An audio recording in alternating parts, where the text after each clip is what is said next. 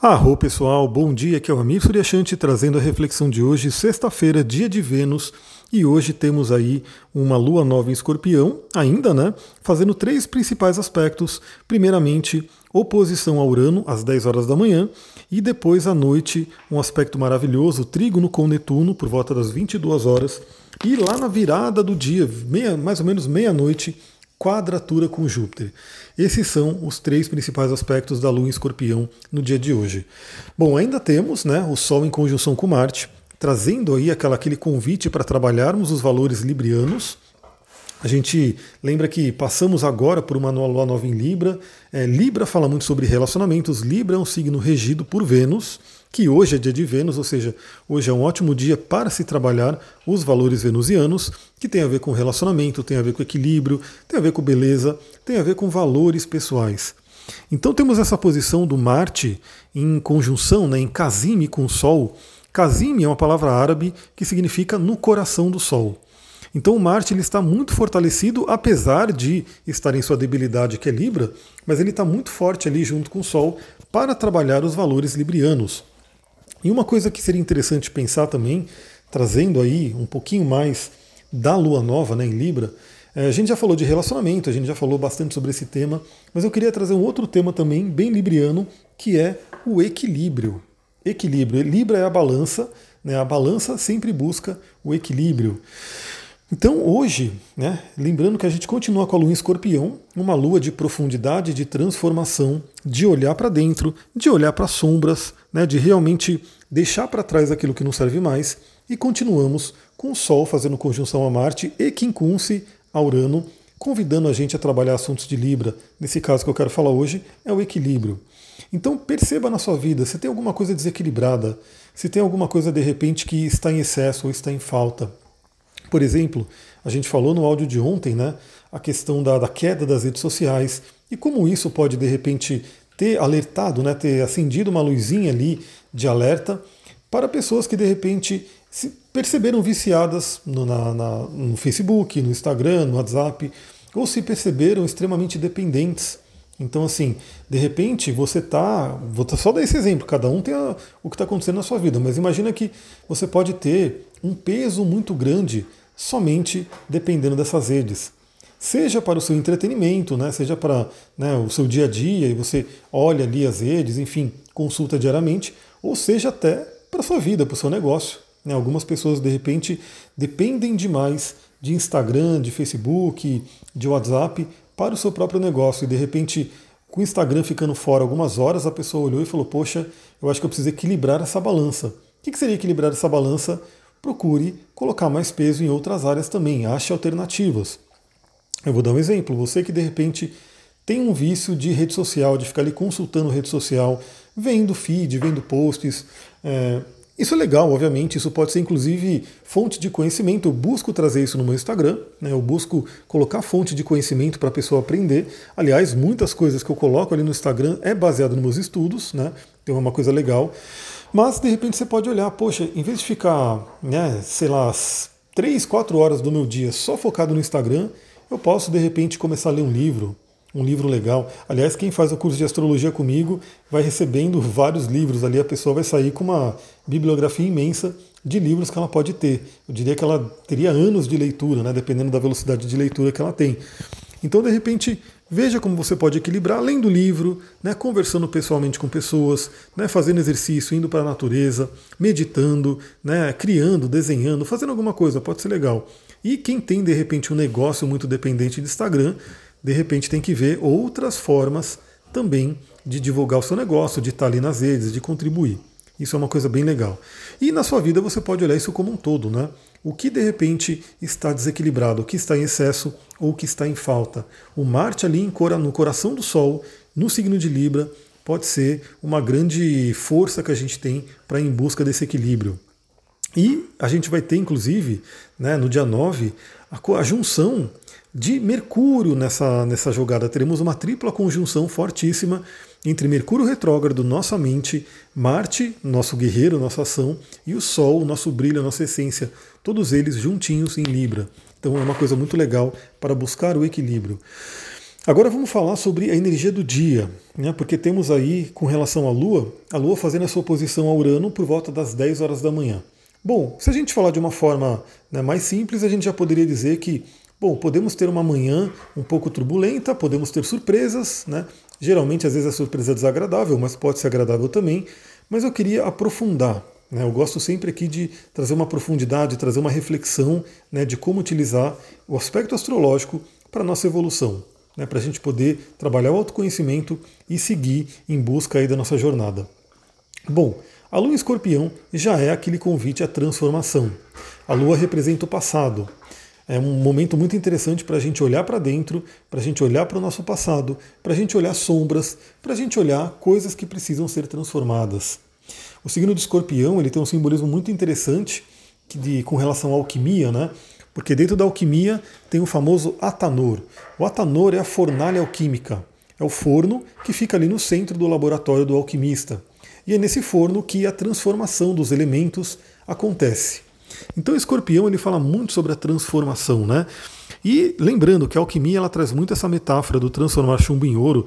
Aliás, na aula de ontem a gente falou bastante sobre isso porque foi uma aula inteirinha, né, ligada a Saturno. A gente falou uma aula inteirinha só sobre Saturno e o Saturno representa, né, o chumbo, ele está ligado ao, ao metal chumbo, que fala sobre a gente olhar para essa sombra, que também tem a ver com a energia do Saturno, e transformar ela no ouro do Sol.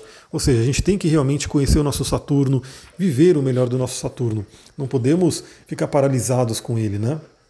Então a Lua em Escorpião, ela traz esse convite e principalmente fazendo a oposição a Urano, traz essa faísca, essa centelha, né, para a gente poder realmente entrar em movimento. E uma coisa muito interessante, porque dentro da astrologia tradicional, a Lua se exalta em Touro. E dentro da astrologia moderna, Urano se exalta em Escorpião. Então a gente tem o que é chamado aí de recepção mútua de planetas exaltados, ou seja, a Lua está na casa onde Urano se exalta e Urano está na casa onde a Lua se exalta. Diria que temos uma força muito grande desses dois planetas. Como que a gente pode utilizar essa energia para a nossa transformação? Urano em Touro ele já é um grande convite a rever assuntos de Touro, a revolucionar assuntos de Touro. Deixa eu tomar uma aguinha aqui. Então a gente, eu já falei isso várias vezes em outros áudios, né, desde que Urano entrou em Touro, que Urano em Touro é um grande convite de como a gente lida com a energia da natureza, como a gente lida com a energia, né, do planeta Terra. Então a gente tem que rever realmente a alimentação, tem que rever o contato com a natureza, porque a gente já sabe, né, o que está acontecendo no planeta, né, tudo isso que está acontecendo de, de ruim tem a ver com esse desequilíbrio. Ontem mesmo eu vi um vídeo, né, de uma, lá da, acho que era, não sei se era da, do U O L também ou da C N N, acho que eu vi dois vídeos com relação a isso, e falando que a diretora da O M S falou que é certeza, já é fato que a gente vai ter novas pandemias. E Um, tinha um sanitarista que falou exatamente disso, né? Que realmente isso é óbvio, isso a gente já fala faz um tempo também. O ser humano vem invadindo a natureza, né? Pegando habitats naturais e destruindo, né? É, tipo, caçando, buscando animais da natureza, confinando uma série de animais, ou seja, isso é uma geração de doença. Então a gente tem que realmente refletir, cada um de nós, como que a gente pode contribuir para essa mudança da natureza, né? Para essa relação com o planeta. Cada um fazendo a sua pequena parte realmente faz uma grande diferença. Claro que a gente precisa que os governos, as grandes empresas façam a parte deles, né? Mas a gente não pode ficar dependendo também deles. A gente pode ir fazendo dentro da gente. Bom, pegando no âmbito mais pessoal, né? O que você tem que transformar na sua vida? O que de repente vem do passado que está tirando o seu equilíbrio? O que está desequilibrado? O que pode estar, né, fazendo com que a sua balança esteja desequilibrada? Então, Lua em Escorpião, trazendo a conexão com a transformação do passado, a intensidade, as emoções, fazendo oposição a Urano em Touro, trazendo aquele convite de libertação. Bom, também Urano, né? Um planeta que a gente vai falar na próxima aula de astrologia, né? A gente vai entrar em Urano. E Urano ele é um planeta que ele é um transpessoal. Geralmente ele traz é, o lado mais sombrio dele, que são surpresas desagradáveis. Então é aquele dia que pode vir uma surpresa desagradável, pode vir alguma coisa nessa manhã que de repente você não esperava. Mas Urano também tem o seu lado luz, obviamente, que traz surpresas agradáveis, traz grandes insights, traz movimento. Então é muito interessante você perceber que essa questão, por exemplo, ontem, né, a gente deu uma aula inteira sobre Saturno, e aí a gente foi aprofundando, e eu deixei bem claro, né? Ficou aquela coisa, a gente, é legal na aula porque a gente vai interagindo, a gente vai conversando, então é uma aula ao vivo, a gente se encontra ali à noite, às, quatro, às quartas-feiras, e a gente vai interagindo. Então eu falei, né, que o Saturno, por mais que ele seja chamado aí de grande maléfico, traz, traz toda essa energia, né, de, de uma coisa mais pesada, ele pode ser utilizado pelo lado fluente, pelo lado luz, com certeza. Tudo depende da nossa consciência. Então Urano também, podendo trazer o seu lado sombra, ele também pode trazer o seu lado luz. Depende da nossa consciência, depende do que a gente escolhe. Então quando você vive os valores de Urano, que tem a ver com espiritualidade e principalmente tem a ver com pensar no coletivo. Né? Urano é um planeta gregário, ele pensa no coletivo, ele quer saber do todo. Então é muito interessante a gente pensar nisso. Quando a gente estiver agindo, né, dessa forma, geralmente Urano traz o lado luz dele, traz a coisa positiva. Então perceba na sua vida, agora pela manhã, do que, que você precisa se libertar. Né? O que do passado pode ainda estar pesando na sua energia. E você vai lá e transforma. Usa a energia de Escorpião para transformar. Aí a Lua não vai fazer mais aspecto, né, durante o dia, só lá para a noite, às vinte e duas horas, ou seja, bem na hora ali de já ir dormirmos tudo, já entrarmos na madrugada, a Lua vai fazer um trígono com Netuno.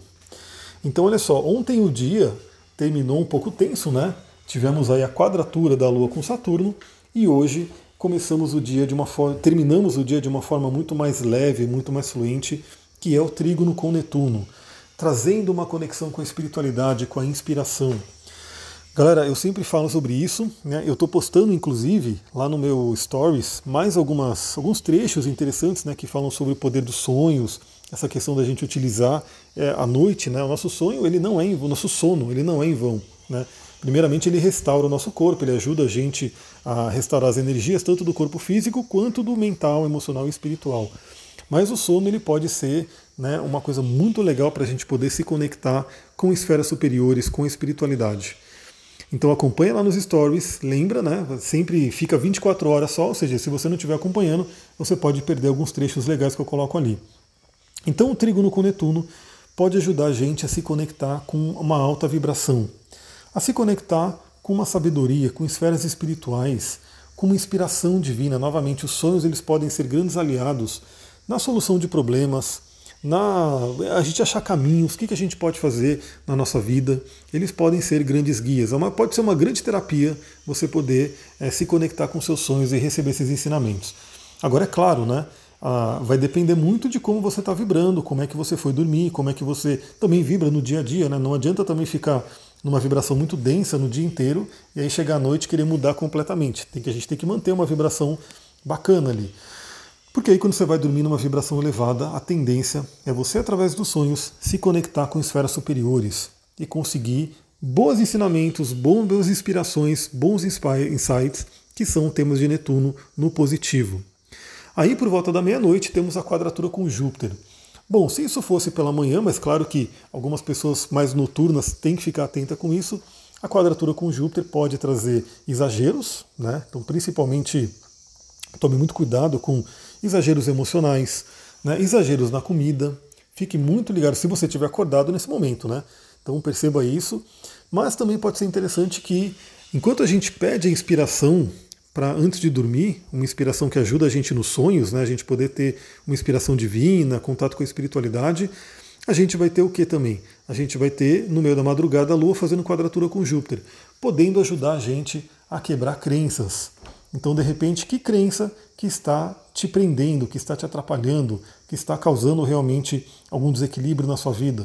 Nessa madrugada isso pode ser demonstrado ou até dissolvido, né? Pode ser uma coisa muito interessante. Trabalhe nessa direção. Bom, e temos também, né, a entrada de Vênus no signo de Sagitário, mas claro que eu vou dedicar um áudio separado, um áudio somente para falar sobre a Vênus em Sagitário. Então, provavelmente eu consigo mandar hoje, se eu não conseguir mandar hoje, eu vou mandar no sábado, né? Mas eu vou ver se eu consigo mandar hoje, e aí a gente vai explorar essa coisa boa, né? Essa coisa mais leve, essa coisa bem interessante que é a Vênus entrando no signo de Sagitário. Galera, é isso, eu vou ficando por aqui. Muita gratidão a quem ajuda a compartilhar, eu estou sempre vendo ali, né, quem está compartilhando lá no Instagram, quem está me marcando. Isso é realmente o combustível, o oxigênio que me faz vir aqui todas as manhãs e também em alguns áudios né, adicionais para poder trazer essa reflexão para vocês. Bom, continuem acompanhando no Instagram, eu quero cada vez mais ir postando coisas. Estou postando ali sobre os cristais e os óleos essenciais que eu falei sobre a lua nova. E se tiver também dúvida, sugestão, manda lá no direct do Instagram, arroba astrologia e tantra. Vou ficando por aqui, muita gratidão, namastê, harion.